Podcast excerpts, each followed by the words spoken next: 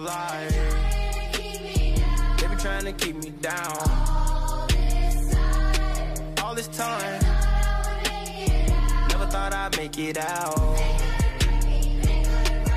No, no, Welcome to Level Up with Adrian Cruz. no. All my life. Thank you for coming on the show. Today, I am joined with Chandler Gull, and I've actually been trying to have this guy on for a minute. He actually works downstairs in my offices, or where I'm at. I'm on the third floor, and he's on the second floor. And uh, every time we have conversations, we're always just like, man, we should have just recorded that. So today, I finally got him on. Chandler, what's up, man? Hey, what's up, man? Uh, it's good to be here. We've uh, been talking about doing this podcast for quite a few months now. So after you finally asking me probably 20 times, I'm here. Let's do it. well, welcome to the podcast, brother. I do want to tell the audience, uh, maybe give them a little brief description or summary of who you are and what you've done and what you're currently doing now. Uh, where are you from and what career you're in? Sounds good. Name is Chandler Gull. As Adrian said, I'm a serial entrepreneur. I've started several different businesses in the past few years. Uh, just turned 27 a couple months ago. Um, but most recently, I've been working on a real estate technology project called MapZot for commercial real estate. Uh, so that's been the main use of my time. But as you know, I've also founded a company called Mind Power. It's a mental health nonprofit, uh, and I'm mixed in with a few different few different businesses that I'm working on right now. I'd call them more projects, uh, not full fledged businesses yet, uh, but in the works. You know, a few hustles. So uh, that's a little bit about what I've been doing. And uh, you know, I'm, I'm on track and on pace, trying to start a new business every year or two years, uh, because I think over the the span of a few decades, that's gonna definitely bear some fruit. Yeah, for sure. What uh, what city were you born and raised in? So I grew up in Indiana in a super small town, about 5,000 people uh, in the farmland uh, across the street from some cornfields. Uh, was born in a city near Purdue University, which is Lafayette, Indiana. So if you look that up, it's probably 100,000 people there. Um, but the town that I grew up in was super small. I, I lived there until I went to went to college, and then I moved to to South Florida and lived there for a few years. And then you and I met and got connected when I moved out here to to Wyoming um, in 2022. Gotcha. But before that, you were living in Miami, correct? I was for about five years. How uh, was that? mostly, It, it was great. I mean, mostly for, uh, you know, I went to college there, um, and then stayed a couple years after and, and worked uh, a couple different jobs in that market. But you know, I, I really enjoyed it there. I'd definitely, you know, consider going back one day.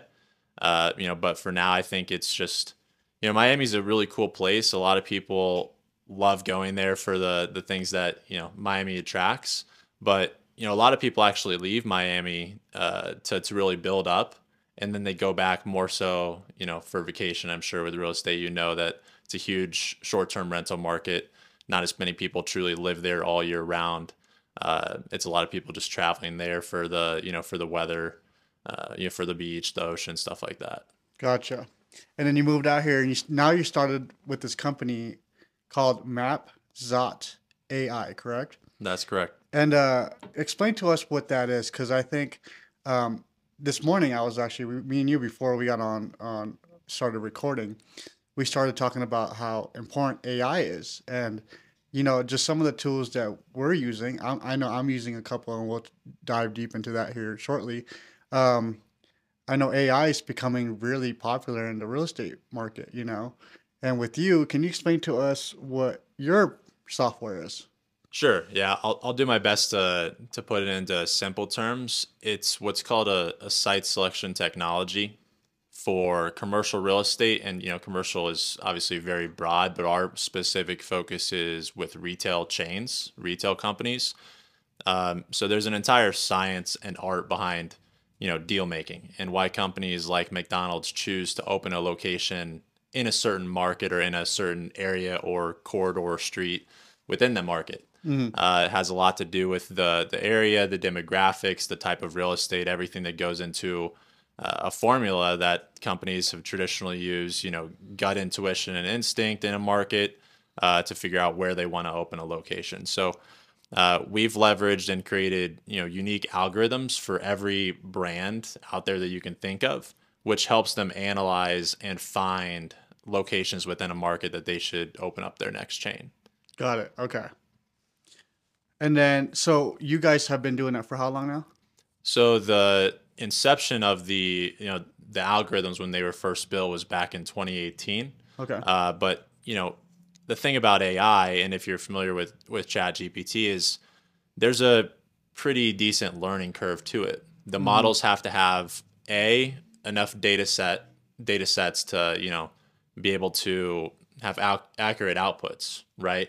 And they have to be trained and, and they continually learn and become smarter over time. So, uh, really only been in market more as a company client facing for the past uh, two or three years now.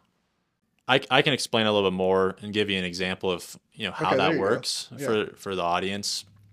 Let's say we'll use an example here because I, I know they're a Cheyenne based company, so I'll just use that. Uh, Taco John's. So Ch- Taco John's, if you look in, in different areas, they have more than one location in Cheyenne. What do they have? Two or three, or how many locations do they have in the area? probably probably closer to four. Yeah, at least four. So you'd think, okay, how can they have four locations in this market, right? Well, there's there's a science behind that.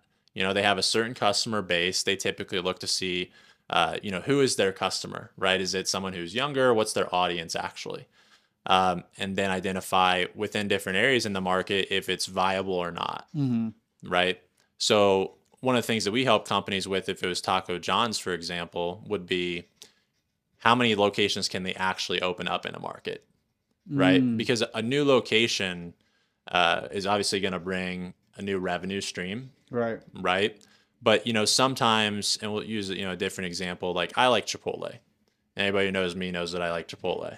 Uh, and if Chipotle has a location that's you know 10, 15 minutes away, I'll go to it. But if they open up another location that's a couple minutes away, I might not really ever go to that other one again. Right. So they might lose a few customers in that process, but what they're going to gain in top line revenue might be really positive. Yeah. Yeah, it's super smart, man. I feel like there's so many tools that you can, you know, figure out what works for your investment strategy, whether it's commercial, like like Chandler's uh, software here. If you're into that, it won't work for me, but I feel like there, I feel like you guys probably will end up doing fixer uppers, right? Because there's an algorithm for that too. Um, so are you talking like single family or what are you talking Yeah, like? just single family in general. So you know, there's there's definitely a use case, and we're in the the early developments, and there's definitely potential for um, we'll say like larger multifamily Mm-hmm. uh, and and industrial different developments like that. Maybe single family might be something further down the line uh, to identify those opportunities, but. I would say for you know like multifamily, like picture you know there's the the breeze through car wash over there, um, you know in town, and there's a a pretty new apartment complex right next door Mm-hmm. uh, helping you know the developers and the investors to identify where exactly in the market should they you know plan for a development like that uh, is something that's in the scope of what we can do in the future which that's going to be really you know really powerful it's going to attract uh, a lot of REITs real estate investment trusts and funds uh, as they're trying to you know uh, both do acquisitions and then also new developments in different markets pretty much around the country too Yeah. So many ways, man. so many ways That's crazy. Well, so for me, I wanted to talk a little bit more about like what I'm also using for my AI because I know there's a lot of real estate investors that listen to my podcast and they're probably like, "Well, how do I use AI for, you know, because we all know that it's we we just got to learn how to embrace AI. right And there's so many people. I was just telling you this earlier. There's a lot of real estate investors out there that are still doing old ways and old techniques to get new deals or to figure out how to underwrite their deals or maybe try to get lead flow. But um, there's so many other tools out there, and I kind of wanted kind of want to talk about the tool that I used or that I still use this uh, for my real estate business. Is I used I don't know if you've heard it before, but it's called Deal Machine. Um, no, I don't think I've heard of it. So Deal Machine, I've been using this uh, AI for a long time. Um, they have like, it's it's it you know ChatGPT plugs into a lot of different apps now, but ChatGPT is also on there, just with a different name. Um, but anyway, so Deal Machine, I've been using this one for like four years now, and that's the software that I use to like create my list. So like just like how you guys would do with your software and figure out algorithms and all that stuff. I have my own, like you have to figure out your own algorithm. So then I would actually build my list of like driving around all day long, adding like fixer uppers because there's no software out there yet that will identify, I guess, like this lump sum of fixer uppers in a neighborhood. Not yet, at least. I'm pretty sure eventually they'll use like a Google Map type um, situation to where like they can drive through the neighborhoods and build their own list of fixer uppers. But for now, this is what I'm using. It's just I actually have to either hire a driver or me drive around and then add the properties on a list. And then from that list, I get to either cold call them or I get to skip trace them. And when you add them on the list, you can also send direct mail and you can set that on like a reoccurring direct mail and you can also see like low equity, high equity, mortgage amounts. You can it's crazy because you can even see like the household income, right, of that property address on Deal Machine, and you can type in like, hey, like you can add on there or how much is this property worth, and it'll literally tell you what the property's worth. So Deal Machine's like a really good tool that I've used for AI on my like fixer upper um, but your stuff, I definitely like. I'm sure you guys are gonna come up with sometime. Like I said, I'm sure for fixer uppers and single family and you know all that that whole nine. Right, and I, I didn't mention this before, but just to frame the power of of big data, and it, you know, AI is I think misinterpreted by many unless you know and understand uh, what goes into you know real AI. Uh, you know, but essentially there's a there's a pretty strong power in big data. If you have enough data sets and in the in the situation that you know MapZot's in, we do. We have uh, 15 terabytes of data that we process every day, uh, essentially at the company, and um, you know, with that, what we're able to do is actually predict future real estate transactions. Oh, okay. So if you if you know the past and you know the decisions that different companies have made, or you know, let's say it's uh in in the multifamily case, uh, you know, there's a fund and they have a specific type of you know real estate that they identify to do developments, uh, you know, property, specific amount of buildings on the property, stuff like that. There's a formula that's been put together over time. Uh, using big data, you can create predictive algorithms to identify where that transaction would next take place. Mm.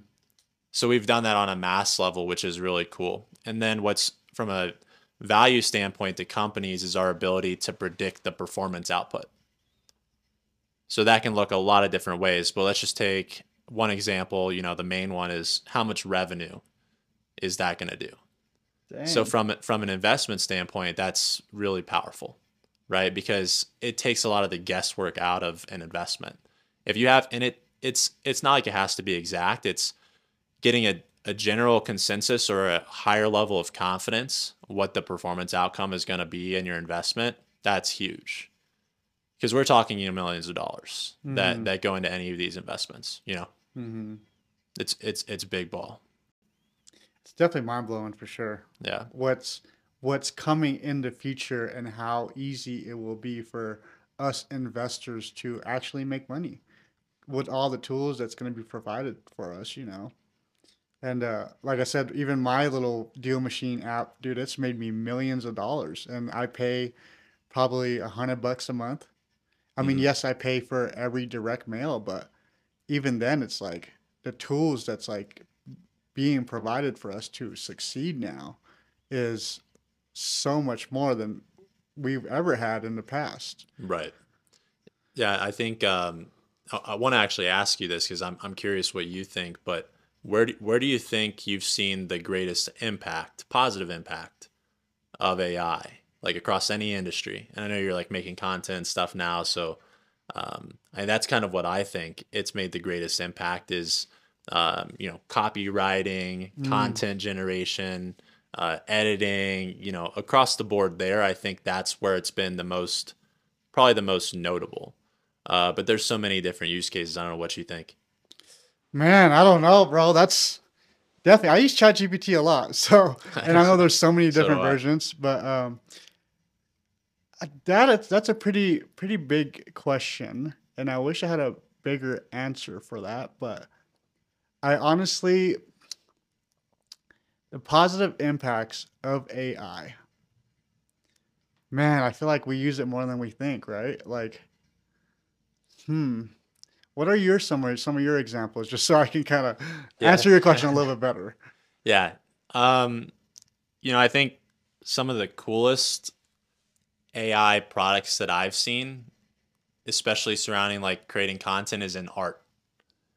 Like there's a there's a techno there's a few of them, but there's one that I've used is called Leonardo AI. Uh huh. It's so cool. You can you can give it a, a short description of a prompt, and it'll generate generate AI artwork surrounding that. cool. Um, so I think that's that's one of the coolest things that I've seen because it's just like it's like wow, and you'd have to use it to have an idea of what I'm talking about. But if you if you look that one up, it's it's like art Leonardo, like okay, Da, da Vinci. Yeah. yeah, like yeah. artist. Okay. So it's like you you give it a you give it a script. Like I could if if if I uploaded a photo of you and like titled it like Adrian Cruz, just theoretically, and I I gave it a prompt like Adrian Cruz closing a real estate transaction. It would gather data sets that it has on those criteria and keywords, and it would create some art that's cool. and some photos around it. They're animated, you know, pieces of artwork. It's kind of like this. Uh, I have this app. It's called Looka, L O O K A, and it creates logos, and it's like the same thing. Yeah, yeah, yeah. I've heard of Looka. Yeah, Looka or Looka. Yeah, it's. Looka. Yep, yep, Yep. Looka. Yeah, that's another good example of, of AI for you know design purposes, like Mhm. logo generation. Mm-hmm. Um, definitely a few tools out there that do that, and I think the transformation of AI is every company is looking to adopt it in one way, shape, or form. Right. Implementation of AI is something that is becoming more and more essential for you know business to be optimized Okay. uh, you know, across different areas and different departments of a company, whether large or small. It's like for you, example, it's like you have a bunch of different assistants. You know, exactly. That's all it is for me. I think for like solopreneurs and and small business owners, it gives you a lot more opportunity because you can do things that you wouldn't have been able to do, um, at least do affordably, right? Um, you know, before. Yeah, so this morning, funny example, but this morning I actually was trying to get a code violation list. And I don't know if you know what that is, Chandler, but code violation list is pretty much like a list of properties that's either not met code and the city will literally probably tag red tag them and they can't either work on the property or they're flagged to where, you know, they just can't continue any work or whatever, right? But I had a chat GPT to have me write me a request for a code violation to the city of Cheyenne. And it gave me like this whole like essay of like requesting code violation list. Right. And without that, bro, there's no way I would have been able to write that. And it wrote it in like 30 seconds. So yeah, it, I literally pretty much just had like an assistant as a lawyer this morning write that up for me. And this podcast too. Uh, I do use AI for this podcast for like the speech podcast. So this will clean up all the the AI will clean up all the.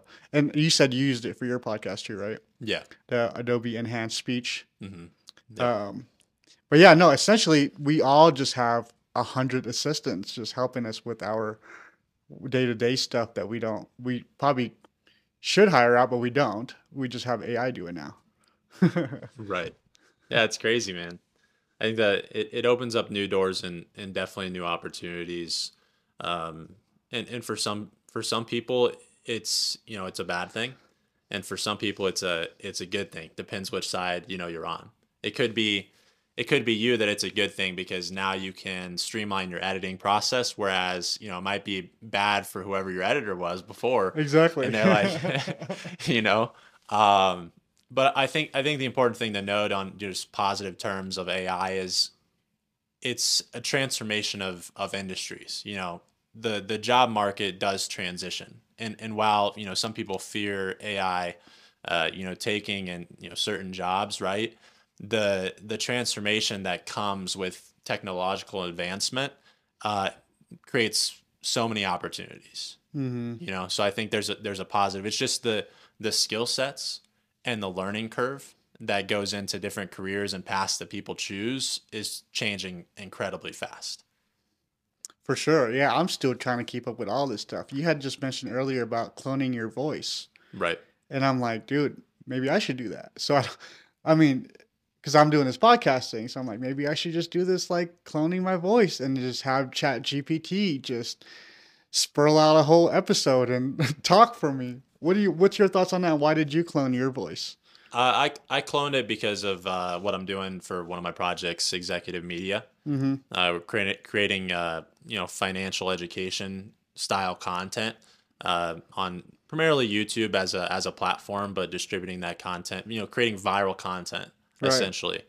And the reason I clone my voice is because yes, I can you know manually record and have trial and error and and make mistakes and have to do more editing, or I could give an AI driven software samples of my voice and that can piece together a script you know that I give it and I can basically multiply myself. Right. So it's it's the reason I did it is to value my time input Right. because then I can do more and have more time available to do, you know, other things like thinking like you know, spending time towards you know, things that AI can't replace, which is my strategic vision Hmm. you know things like that so if, if you're in a high level position i mean it's absolutely you know i would say very very helpful and effective or maybe even essential uh, at that point because there's a ton of scale Hmm. you know if, if you're if you're creating content and it's you can only create so much as you have time available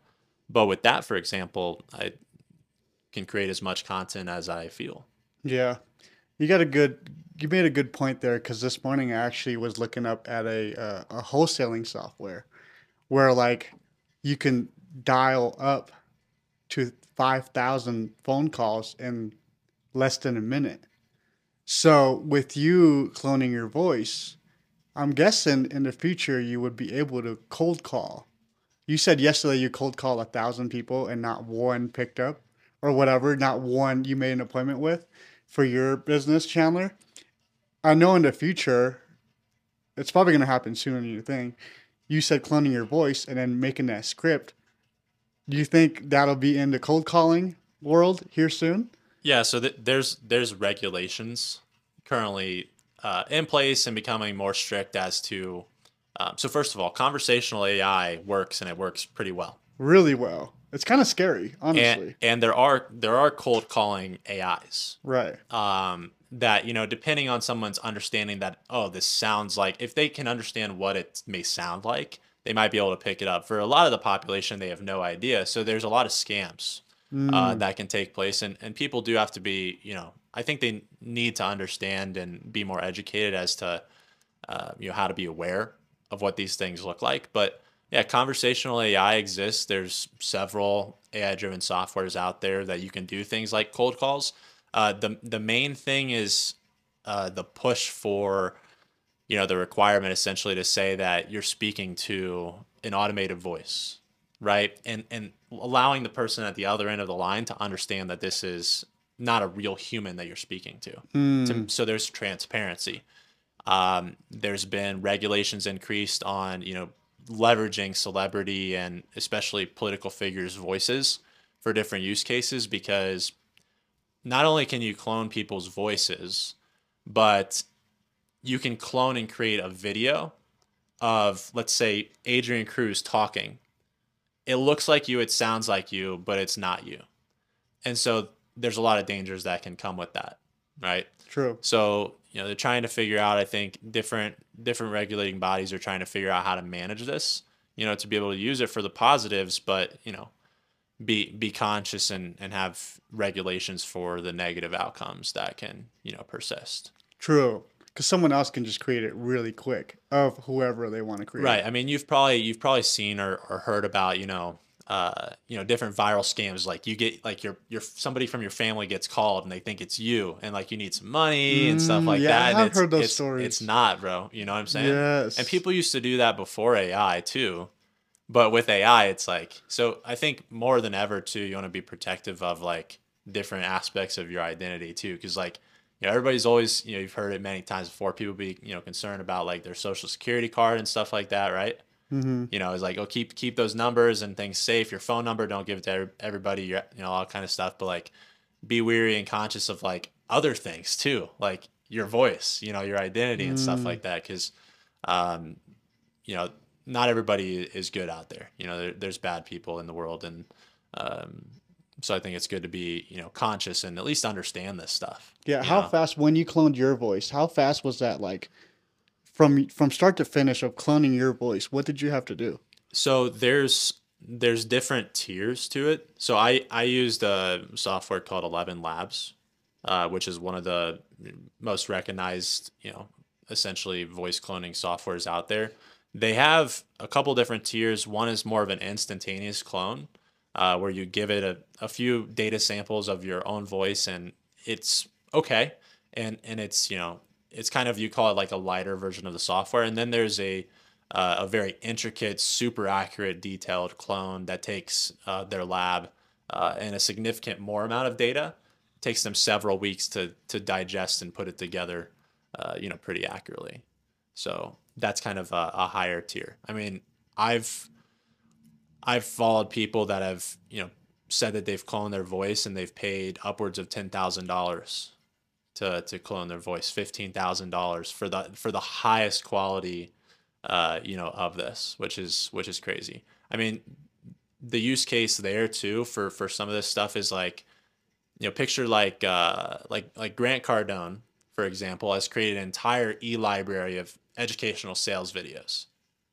With AI, you can do the same thing, but you can automate and scale that, you know, infinitely and just focus on the prompts. But every video is still, you know, whoever it is creating the video. So that's a use case that I, I think people are going to start to use that more so for is for like education and training videos. Uh, whether it's internally or whether it's something that they're trying to like sell to an, to an audience like a course. Uh, I think people, you know, use it for that a lot more. Yeah, I've seen that course creation AI thing too. Have you seen that one? Where it's like you can pick your character of whoever's teaching Oh. that course. It's called Synthesia. Yep, that's what it was. Yeah. And then you can pick your character. You can pick a, a white gentleman or black gentleman and Right. an Asian female, whatever, that will teach your courses for you. And you just type in whatever you want to type in. And then this person, Mhm. a real life person on the video, but it's actually AI, Right. will be speaking and teaching you whatever you want to teach. It's crazy. Yeah. So pe- people give permission to their uh, the rights to their voice Mm. and the rights to their face, essentially, in products like that. Um, you know, which is which is crazy. Um, it's wild. Super well. What else is uh, happening out there in the AR world? Because I know you're pretty deep into the AI stuff. I'm barely getting into it, man. Like I said, I just started using the podcasting, and then now I'm doing like, you know, um, all the real estate stuff. There's so many more real estate stuff that I s- still use. Like I use I use Chat GPT still for everything, like all my ad descriptions and my my my Facebook ads and creating whatever ads on Facebook. Um, for with that with that Looka, I use that for creating ads too. Uh, but what else is happening out there in the AI world that I'm like, because I'm so I'm stuck in my own little world here in Cheyenne, you know, just flipping houses. What else is going on out there? Man, th- there's a lot. Um, I'd say one one of the big biggest immersions is, uh, and I keep I keep seeing it left and right is the increased popularity of building. You know, people wanting to build software and software companies. So the ability to to leverage AI to actually you know aid substantially in the the software development process and like writing code. Um, I think there's a lot of scale there. Um, and I always see like viral videos and kind of like meme videos from different. It might be like a software developer out in San Francisco, and he's joking about how he's paid for you know 300, 400 grand a year, and he uses Chat GPT or he uses AI for like writing a lot of his code, and he just like reviews it. You know what I mean? So there's there's a lot out there that can be used. I think it's it's not AI that's taking over the world. It's people who understand how to use AI. Mm. But That's it's also really it. getting a lot smarter than it was last year. Yeah. So I mean, there is there is you know super intelligent AI, yes. AI, yes. and, that's you know, and and then there's the way that picture people pic, people picture AI is like you know traditionally like AI from a robotic standpoint as well, hmm and there's that fear component as well. Whereas uh, you know that exists as well. Yeah, um, don't need to go into the you know that conversation. Probably don't want to. Um, but you know, a lot of the AI that's used, you know, today is is not, at least in in, in the real world, in the day to day that people use, it's not in that realm. It's more so for freeing up a lot of the tasks that people would, you know, previously had to do day to day, like themselves or you know somebody else. Uh, I think that's you know mostly the main use case, but uh, there's a lot of stuff on the other side of the fence, you know, that Crazy. probably won't go to. Well, I had known that Tony Robbins, he's like a Yeah. very famous speaker, Mhm. influencer. Um, I heard that he had cloned himself. Now he has a clone yeah. that looks exactly like him. A real life robot. it's That's crazy. on, that's on the other side of the fence. That's why I was saying that. Chandler don't want to talk about that. Yeah, yeah, we don't we don't want to go there, man. We don't know who's listening, Adrian. AI could be listening right now. And this is going to go through an AI software to get edited. So, pretty crazy. Um, yeah, man, it's crazy out there. What's what's going on in the world, and you know, it's it's definitely. I don't know if I would say scary where the world's going to be in like the ten years. Just even thinking about it with the whole technology and what we're going to have available for us. Uh, we can either look at it and look at it negative, or we can be that person that embraces it and uses it, like me and you. What me and you are doing. Mhm. Um, we're just taking the time to learn a lot of these tools that's available to us and helping it help us grow, right? Right. There, there was a another thing I was I was thinking about as we were just sitting here is from a like an investments perspective Mhm. that a lot of people don't know and, and don't understand, but um, you know it's something that has been exclusive primarily to to institutions across time, and I'm talking investments firms, um, which is advanced trading algorithms. So whether it's you know stocks, crypto, forex, uh, there's different trading softwares and algorithms that you can utilize uh, to get higher returns, but also still free up your time that are uh, they're legal completely to use, but you know traditionally have been you know exclusively used more so by the uh, the wealth centers you know of the world, the you know multi-billion dollar firms that uh, you know are funds, you know the pockets of of New York and the banks, uh, investment banks, um, different wealth management firms using this type of software to manage their funds.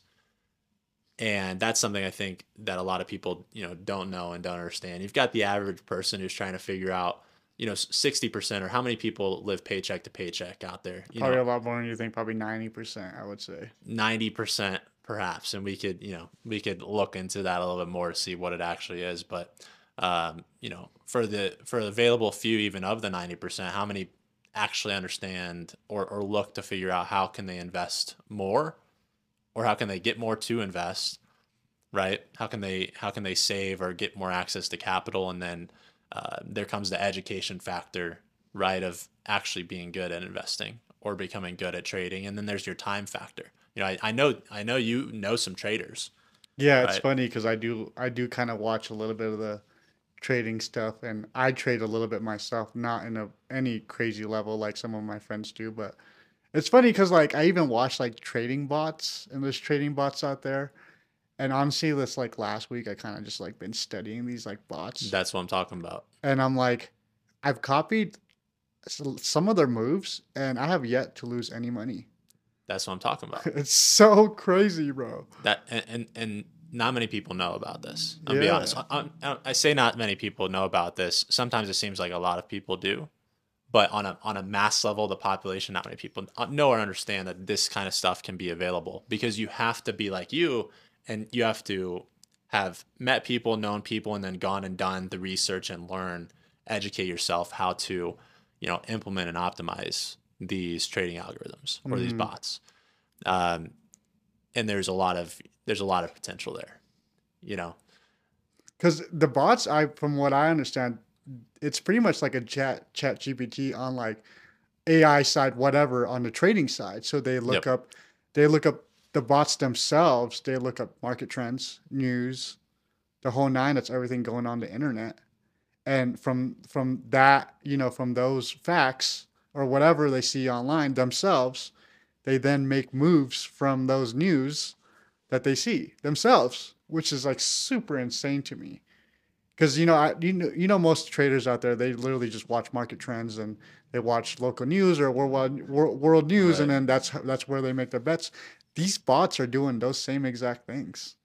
Super crazy. Exact- And, and most most humans, at least in their beginning of trading, they they they start they try to focus on a specific strategy, hmm and they essentially train themselves to follow a specific strategy and become really good at it to the point where, not like they're a bot, but they're following their success formula mm-hmm. based upon the amount of data sets that they've downloaded on what the market looks like day to day, week to week, month to month. And the bots do the same thing. And they're trained just like any AI model over time, you know, to identify what the markets have, you know, changed. So that's that's the biggest difference too between different algorithms is the longevity of success.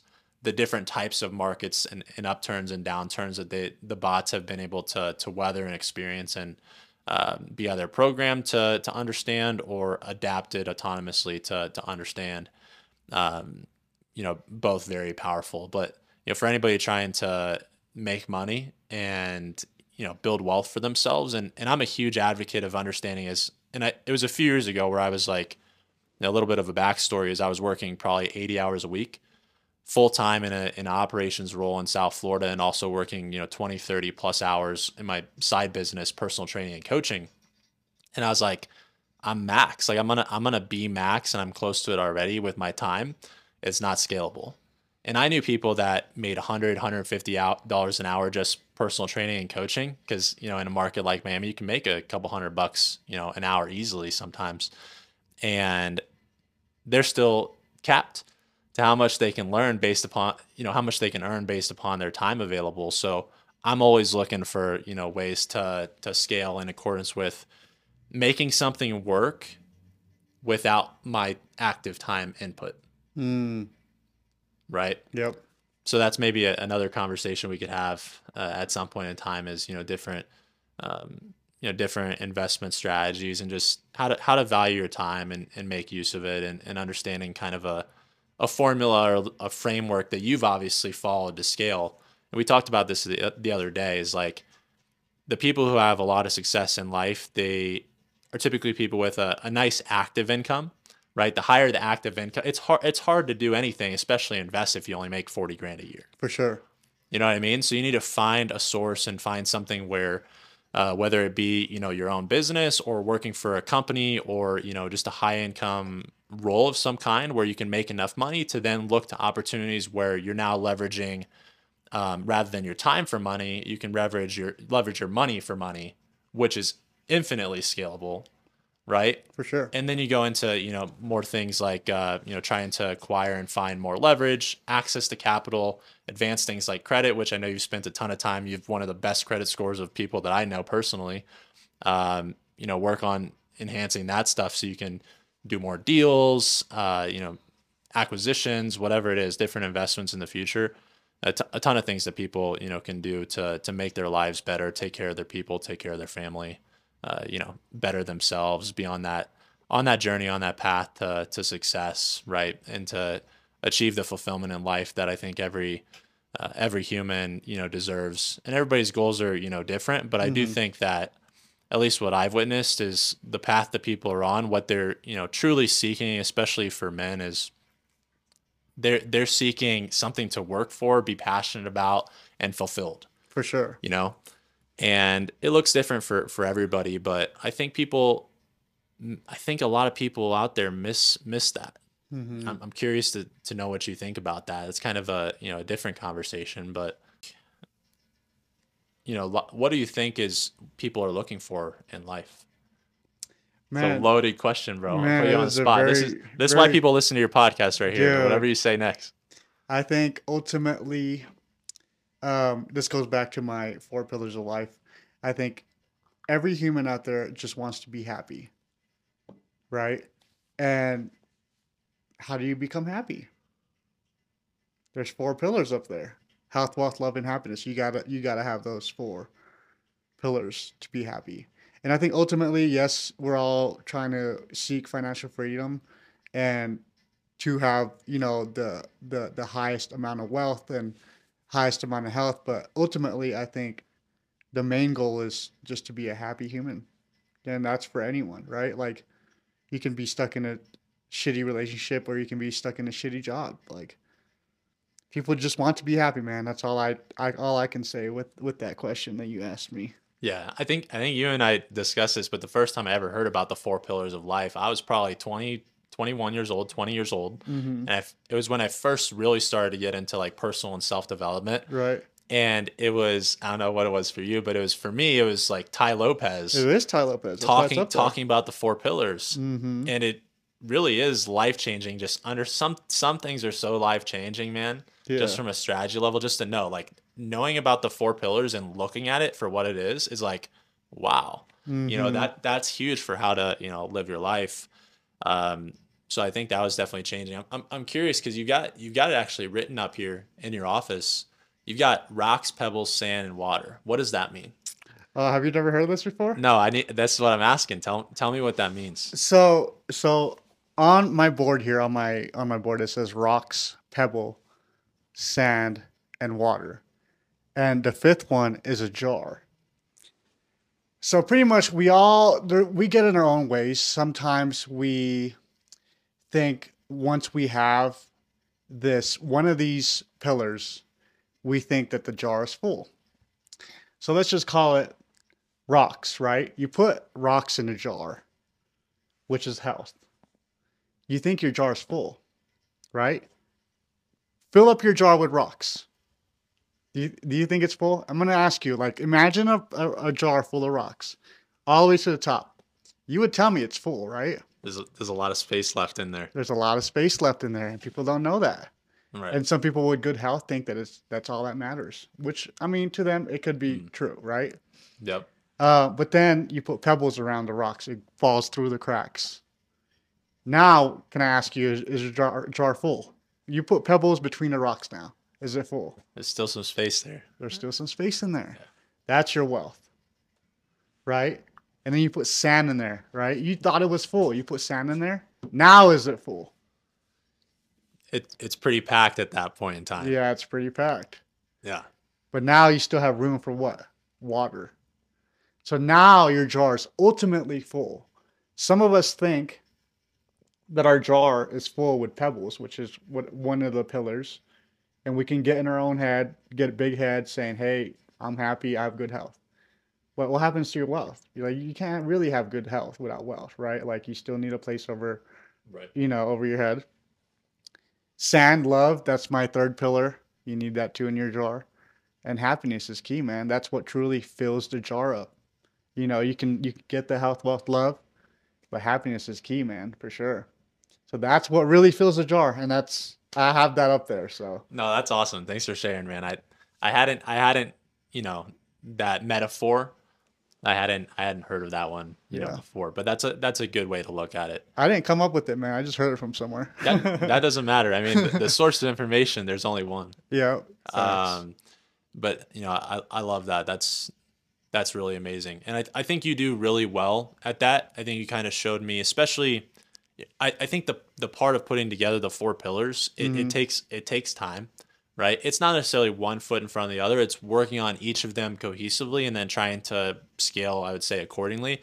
I do think a lot of people get caught up in just filling it just- up with sand or just filling it up with just- whatever. just being like tunnel vision on like the pebbles mm-hmm. you know like tunnel vision on like you know making money but you know with the you know trying to have a good you know friends family relationships and stuff like that if you don't have money it's gonna be hard super hard. because you might not be able to you know enjoy the time and you know the the financial stress that goes on your relationships and your family you can't give them you yeah, can't what's give what's the number one cause of divorce?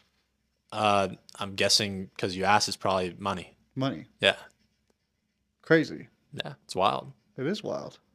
I, there's there was another thing about um, I think it was it was actually unresolved conflict is really the truly which that's I mean from a, from a broad level unresolved conflict is you know financial could be you know something in that bucket but that's the number one reason for people uh, you know to get divorced and like not listening to each other understanding each other. Um, but I, I think you know I, I came from a, a pretty strong like you know, personal training fitness background and there was also a lot of people who were like um, super focused on like their health like it was everything and like there's this saying and phrase like health is wealth Mm. and there is people that do live that life too and you can be you can be really happy with that and, and not have you know as much wealth or, or earnings that you make um, you know from what you do and you can be you can be pretty happy i'd say that pillar is honestly more important than having money hmm um, but if you can if you can have both and and if you can have everything you know each pillar put together pretty well i think you're gonna be you're pretty happy with your life Yeah. Yeah, definitely. When I hear people say health is wealth, yes, I completely agree. I think it's really important, but I think more of it as health is just your foundation. You know? I think so too. I think I think it's essential. And you know, the, the thing about that too is for the people who get I think that the tunnel vision of anything there, the tunnel vision people have is towards like, you know, money. I Yeah. think that's the tunnel vision that people get caught up in. And before I had any money at all, I was still working on those other things and trying to, you know, think decades into the future. And, and this is a question for anybody to ask themselves. I had a mentor once ask me this like gave you or you had a million, ten million dollars today, what would you do with it and how would you change your life? You have to put yourself in that mindset and the framework of if you had everything right today, like would you know what to do with it? Like what would you do? And that changes, you know, your perception a lot, mm-hmm. right? There's a lot of people who have a lot of money that are, you know, unhealthy and they wish that they could buy a day. You know? It's true. longevity longevity is huge. You think of it from a you know naturally if you're extremely healthy and you know there's somebody you know the guy next door and you know he's got a lot of money but he's you know in his 60s or 70s and he's not healthy. And he doesn't have that uh, you know probably long to to live versus you've got you know the other guy next door who lives to 90 100 110 that guy can probably make more money too Mm-hmm. because stack some decades on top of your lifespan. And if you're you're building exponential wealth um which is exponential not linear if you know eh, like Warren Buffett if you look at like his earnings curve like look at how much he made after the age of 50 Crazy, right? compared to like his first 30 40 years working man Mm-hmm. so longevity is huge as well. And and I think like you and I and people's perspective should be the objective of like how can I set myself up to live to 100 years old? Mm-hmm. You can be a centenarian, man. And with AI, we might just be up there. Sure. I mean with, with technologies and, and health um, and medicine the way that it is today, it's very possible. you know? yeah. Not to go back into the AI subject, but isn't there like some kind of AI now that cures cancer? Something along those It's over, the, lines? it's over the fence. Bro, it's crazy. Yeah.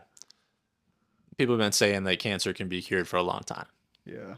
you know that's a that's an interesting conversation to have. I think it was someone brought that up in a conversation maybe with me like last week. Didn't talk too much about it but um you know i think with with that point i think a lot of people have been i think there has been you know there has been cures over time. People have been saying this for a long time Mm-hmm. that there's different cures out there. Um that's a you know different topic different day different conversation probably different guests Yeah. But- No, you know a lot about that too. It's over the fence.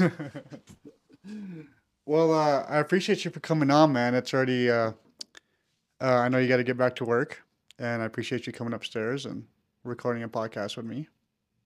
What's your plans with Maps.ai after you built it to where you want it to be? So, technological development and product um, customer service is something that we we have a we have a philosophy, Mm-hmm. and it's to continuously invent. Okay. And you know, it's not like invent everything all at once, but it's like um, the goal is to at least in the industry that we're in to bring it together so the companies don't have to use tools here tools there um, and create more of an all-in-one solution for our clients so we'll always be improving the product um, advancing it adding new features and functions to bring more and more value to our clients in time but you know what we've built today is really really valuable um, right now it's just uh, scale Yeah. you know, huge focus on partnerships, business development, uh, you know, selling new clients. Our software is high ticket software and, um, you know, scaling, scaling every year, you know, 10, 10x the revenues over the next three years and be looking at a company that is very substantial. Yeah, because you had mentioned the other day, and not to get in your like your guys' numbers and stuff, but you said you had closed a client for like a very big amount, and that was just a normal amount. Yeah. Yeah, we we sell not to mention you know numbers, um, but we sell high ticket software. It's in the you know tens of thousands typically. Um, it's not one of the softwares you get for like a hundred bucks here and there because it's really more. You know, a lot of people look at these different tools. I'll call them tools versus our product is more of a full scale solution, right? It's like having an entire team member or multiple team members that you've now added to your company, um, and it's an investment. So it's looked at you know, as such, because it solves, it really solves such a larger problem that companies have rather than kind of like piecemeal of a tool to do, you know, to do this and it helps in this regards. Um, so that's how we, that's how we picture it. That's how we see it. Okay, always ask this with my guest. One book that's changed your life. When I was 22, 23, I read, I think, 40 books that year. Crazy. and I was just on a I was on a binge of like personal and self development and like the the the Tony Robbins, Brendon Burchard, uh, everybody, and I was like reading reading everything. I kind of when I whenever I think about this, I kind of always go back to, and I, I read it a few years ago too. Um, but I think the thing that's became from a philosophy philosophy standpoint, one of the books that's been really impactful for me is the proximity principle. Who's that by? Uh, Ken Coleman, I've never heard of that one. pretty sure. Yeah, it's been it's been a few years, but the the way that I see it is it's your proximity of of people, proximity of you know your your space, your time, your location, everything that goes into your life that you surround yourself with is it, it's kind of like the saying, you know, you are the average of the five people you spend the most time with. So proximity meaning, meaning like just law of attraction, pretty much, right? Another word for law of attraction. Yeah, on a, on a on a you know the the book is is kind of you know goes into more detail about it altogether, but Gotcha. over overall, I think the the principle itself um, is is really powerful. So I think it's I think it's really helped me out a lot because if you understand that and you say, okay, you're, you're going to do an audit of your environment at that point, and who are you spending the most time with? If you want to make more money, are the five people that you're around the most, do they make any money? If the answer is yes, if the answer is no, you probably know where you're going to at least be headed in life. Mm-hmm. So I had to level up my environment and people that I spent time with. Um, you know, location. I think it's good. You have to be you have to be mobile and go to locations where there's you know where there's movement, where there's opportunity. Um, but I think I think that book is a is a good read. There's also another one. It was really what kickstarted uh, kickstarted my journey into personal and self development. There's a book called uh, The One Thing, Hmm. which that's really about you know focus. I think we live in a in a day and age where it's so easy to get sidetracked and people want to you know do all these different things and it's been some you know bad advice that's been given. I would say of like try everything Mm-hmm. mentality. Focus and get really good at one thing, and it'll create opportunity to do many things. So I think that's a good book as well. Yeah, that book is probably the number one most mentioned book on my podcast. The one thing, The one thing. yeah, it's a good one. It is a good one. Um, for the people that are listen that made it this far, where can people find you? Um, you know, I, I don't I don't post a lot on social media at least. Uh, you know, now and today.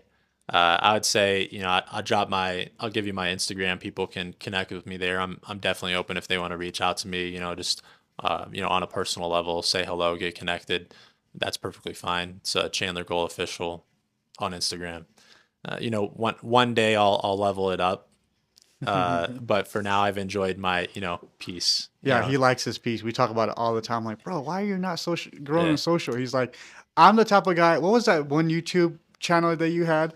That was like a faceless channel that you were. That's executive media. Yeah. So he's one. He's that guy. So if he was gonna grow a YouTube channel, he won't show his face. He just loves his peace that much. Pe- peace and privacy are super valuable. No, it really is though. Yeah, and and and it's you know it's it's the time too. I I take peace and almost pride that I didn't post on Instagram in the past year. you know what I mean? Like I that makes me happy. You know? That's like you're you're like okay, I accomplished this because it's so hard, right? Like Yeah. I feel it like it's is. harder to because there's FOMO and there's all these things that you will go through, Mm-hmm. yeah. and then you have people whisper in your ear, "Oh, you have to be in social. The only way to be on so to grow in business to be on social." But obviously, you're not like. I mean, you're living proof of you don't have to be on social media to fully succeed. You don't. There's many people out there who are very very successful, the most successful, and you don't even see them online. True. Well, if you made it this far, please subscribe and leave us a comment and let us know how you th- what you think about this episode. And if you want to hear more from Chandler, leave a comment below. And thank you guys for listening. We are signing out. Peace out. Thank you all for listening, and we'll see you on the next one. trying to better my health, but all my life they been trying to keep me down. All this time, never thought I'd make it out. No, no, no. All my life.